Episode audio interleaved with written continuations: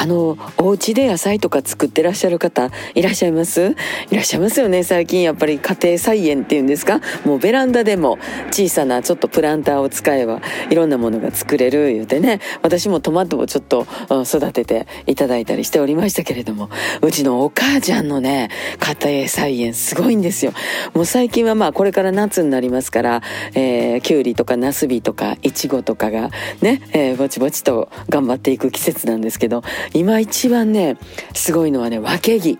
それからネギとかもそうやけどチューリップも可愛く咲いていて。まああの野菜だけにかかわらずお花とかもすごいお母ちゃん好きでたくさん植えてるんですけれどもこのわけぎがすごいんですね。昨日からもう湯がいても湯がいてもどんどんどんどんできてあるんです。すごいんです。全然減らへんの。もうでもねやっぱりそれをしっかり湯がいて旬のもんはね美味しく食べるっていうのは一番ええんやっていうのはお母ちゃんの一番のその大事にしてることみたいですので、えー、とにかく旬のもんはスーパーで買うてきてもこうやって家で作ったとしてもニコニコ笑いながら食べたりしています。近所の方からもたくさんいただいたりするんですよ。この辺はやっぱブロッコリーとか春菊とか大根キャベツもうほんま家は野菜まみれになっております。ります。もう羨ましい。ね今東京野菜高いですから本当に本当に。で、えー、この間美容室のライブあった時にね花束をいただいたんですよ。春のお花がいっぱいあの、えー、束ねてあってすごい素敵なんですけどその中に桜の木もあったんですね。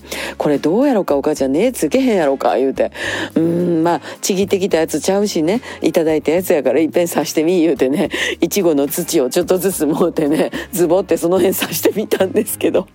ね根がついたらええなと思いますね、ねえ、皆さんもお家で野菜作るのなんかいいですよ。また明日。